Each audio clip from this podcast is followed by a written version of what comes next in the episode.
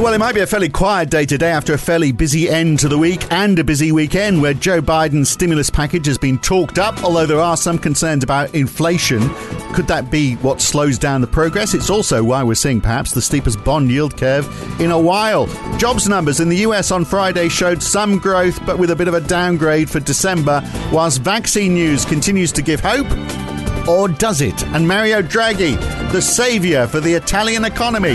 It's Monday, the 8th of February 2021. It's the morning call from NAB. Good morning. Well, after a couple of weeks in the ascendancy, the uh, US dollar saw a half percent fall on Friday, whilst the Aussie dollar leapt up by more than 1% to almost 76.8 US cents. The pound was up half a percent as well. The euro up 0.7%. Nothing was going to stop US stocks. The Nasdaq up 0.6%, 0.4% for the S&P 500 and 0.3% for the Dow. The Euro Stoxx 50 is also up, but the FTSE 100 losing a quarter percent on Friday. 10 year Treasury yields pushed higher, another three basis points up to 1.17%, the highest since the pandemic started, while shorter term yields are heading down. And oil uh, up again, WTI crude up uh, again on Friday and up 9% over the week. Rodrigo Catril is senior FX strategist at NAB in Sydney. He's with me today. Now, look, non farm payrolls on Friday, a bit of a reaction to that 49,000 new jobs, which is a lot less than expected. And then just to make matters worse, there was a big downward revision on December's reading as well. Uh, so we've seen a bit of a market reaction to this, haven't we? Yes, uh, morning, Phil. It's, it was a classic case of bad news is good news, I think. Um, uh, as you say, the, the the headline number for January did disappoint. It was 50,000 instead of 105. Um, the downward revisions for the December were a big disappointment. So, uh, back in December, we printed a negative 140 and that number was revised down to 227. So that was one big disappointment. The other one, which caused a bit of volatility in the market was the big decline in that employment rate from 6.7 to 6.3. Um, but when you look at the details, that was actually largely due to a decline in the participation rate, which effectively means that around 405,000 workers actually have been discouraged and left the market. So again, that's not a very good sign, despite the fact that the unemployment rate declined. So overall, it, it, was an underwhelming report, and the, um, the the bad news was that effectively instigated more um, reasoning that there will be more support for the fiscal stimulus. And Biden shortly after came came out saying that this was yet another reason why uh, they need to go hard.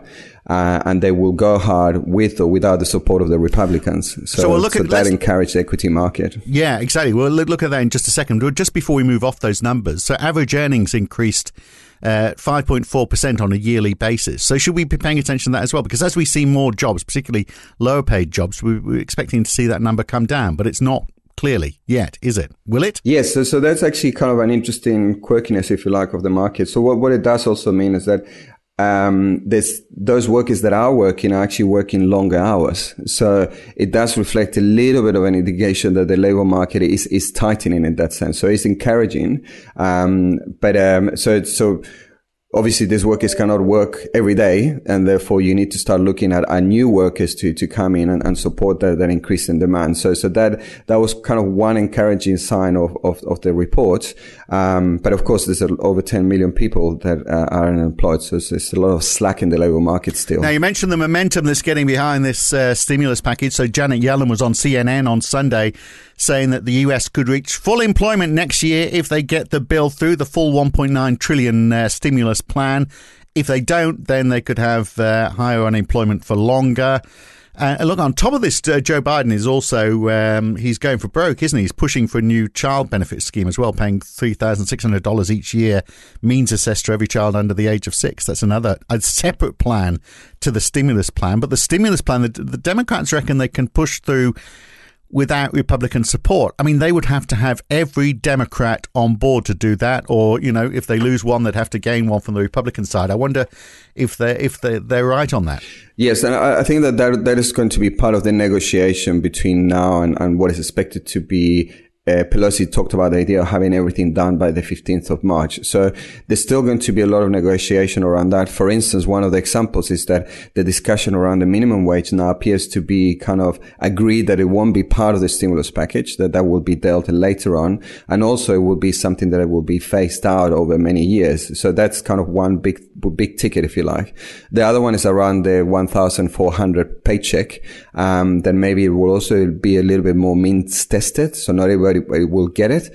So, so certainly a lot of details need to be narrowed out between now and then. Um, and, and I think that that's where you will see all Democrats come on board. Um, so it will be the details that, that will matter. But overall, with the example of what happened uh, on, on Friday, particularly with the Senate and Congress passing the budget resolution, uh, with Vice President Harris uh, doing the, the, the, you know, the, the breaking point or the breaking vote, uh, just highlights that uh, the Democrats can still get this done if they want to. But as you say, they need the full support from Democrats uh, to get it done. So what about these inflation concerns? I mean, we, I've, I've mentioned how, you know, the, the steepening yield curve, which would seem to suggest uh, there's an expectation of uh, inflation. The Washington Post has criticized this plan, saying, you know, if you put $1.9 trillion into the economy, then you're going to get inflationary pressures from that. Oliver Blanchard, who's the uh, former chief economist at the IMF, was saying, yes, he agrees. And, you know, perhaps it should be smaller or partly financed by an increase in taxes. Uh, for example, he's saying an exceptional tax on capital gains, given that so many people have made so much money out of the stock market. Uh, I mean, have they got a point? Could this be inflationary? And is, and, and is that what's causing this uh, this steepening in the yield curve? Well, I think that's certainly a, a, debate that is getting louder and louder. You, you forgot to mention Larry Summers has actually joined that debate. Um, uh, which of course Larry Summers is, is a Democrat and was part of the Obama um, administration as well. So there's certainly a lot of discussion around that about the risk of going too hard. Uh, but the reply from, from the Biden administration has been that right now, of course, we are aware of the risk of going too hard. But the, the bigger risk is, is, is, is not going hard enough and, and therefore uh, leaving too many people behind. And, and I think that that's what was one of Yellen's point that, that it's important to make sure the labor market remains resilient, that we get back people to work as soon as possible. Um, because, um, some of that sort of lost of labor market force can become permanent if, if you don't look after them right now in the middle of the crisis. So, um, but to your point, in terms of the, the, the reaction of the market, we've certainly seen the move up in nominal yields, which hasn't been followed by real yields. So the market is pricing a bigger uh, risk of, of higher inflation. And to some extent, you could argue that maybe there's a little bit of dynamic there in terms of the pullback of the US dollar, which is not just about, oh, maybe the recovery is not as strong in the US, but it's also about the consensus of what this all means for, for inflation, which you know, big, big high inflation, it tends to be a negative force for currency. So, how much of this is rubbing off in in Australia, and how much of what's happening in Australia is down to uh, you know the, the reaction from the RBA last week? With the impact of, of more QE for longer, because of course we saw the Aussie uh, gaining quite a lot of ground on Friday. We also saw the uh, the ASX reaching an 11 month high as well. Well, I suppose it's been a similar story that the, the, the market has been buoyed by the idea that the, at least the monetary side here in Australia will remain very stimulatory for, for years to come. Um, I suppose the slight difference between um, Australia and the US is that uh, here we haven't seen that increase in wages growth for many years. So even when we saw improvements in the labor market prior to the pandemic, wages growth remain fairly anemic. And at the moment, wages growth are essentially at, at record lows when you think about, about that 1.4 growth in the wage price index. So we, we still kind of a little bit behind in terms of those inflationary pressures coming from, from the labor market. Uh, and I think that the, uh, Governor Lowe is right in pointing out that we need to see that to, to, to, to have a sustained rise in inflation uh, and therefore he, his commitment uh, for for so many years for keeping the cash rates for so low. Now it's going to be interesting over the next day or two, isn't it, to find out what the real story is uh, about vaccines and how they are protecting people from the South African strain and the other strains that are coming along as well. Just how uh, effic- what what is the efficacy like? Because we're hearing mixed reports on this. Yes, so there's been this uh, report that supposedly will be released on Monday about the efficacy of AstraZeneca's vaccine to the South African variant, and it appears that it will likely show that it has limited efficacy. Um, so, so there's a little bit of concern around there about how effective, not, not, not just AstraZeneca, but other vaccines are particularly for, for this new variant. So a lot of focus on, on the South African variant and, and the Brazilian variant for that matter as well. So, um, uh, we have to wait and see what the reports suggest, but some of the newspapers are suggesting that it's not going to be necessarily good news, despite the fact that AstraZeneca has, has continued to say that they believe it will be effective. Yeah. I mean, it would be disaster, wouldn't it, if they find that people have been vaccinated and the vaccines aren't going to work. I think they are saying that they're working on a, a another vaccine, which uh, would mean people have to have another shot. And we're all going to have holes all over our our arms by the end of all of this. Look, let's uh, look at what's happening in uh, in Italy. Mario Draghi, could he be the saviour? Uh, the news over the weekend that he does have the support of both Five Star and the League, both sides of politics covered.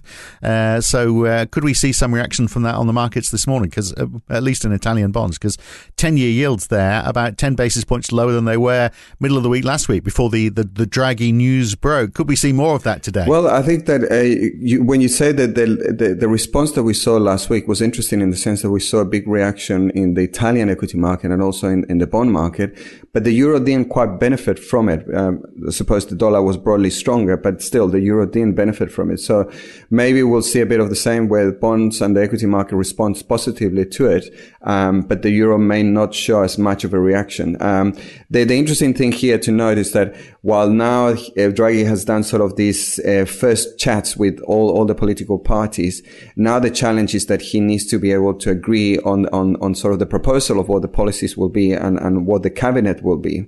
Um, so that, that is kind of the next step in terms of all this saga between Italy. It's certainly positive because the commitment from, as you say, Five Star and, and from League appears to be quite uh, unconditional. Uh, they say they fully supported it if he's coming on board. So that's great. Uh, now they need to negotiate and hopefully find an agreement in terms of the policies that they're, they're going to implement, which reform, of course, forms a big part of that. Uh, well, you know, a bit of stability, even if it's for a few weeks, would be good. would be good in Italian politics, wouldn't it? Mm-hmm. it's a very quiet start to the week this week in New Zealand. They're, you know, they've got Waitangi Day, so they got the day off. Uh, not much else today. To the Japanese Eco Watchers survey. Tell me about that because there's not much else unless you're you're worried about the unemployment rate in Switzerland. But also, you know, tell, tell us what else we've got coming up this week that we should be particularly looking out for. Yeah, so Japan, the Eco Watcher is is quite a good leading indicator in terms of the economic activity. So that will be interesting for Japan. Uh, the Sentix investor confidence again, a little bit of importance for Europe. Um, but really, it's all about kind of the rest of the week. Domestically in Australia, the NAB survey and the consumer sentiment uh, out on Wednesday those are the two tickets, important tickets, uh, where we expect, you know, the recovery to, to be reflected on those surveys or the, there's hopes of a solid recovery to be reflected on that. Uh, China's aggregate financing coming out sometime during the week will be important, as will be the CPI. Uh, and then, of course, we're going to remember China goes on holidays on Thursday.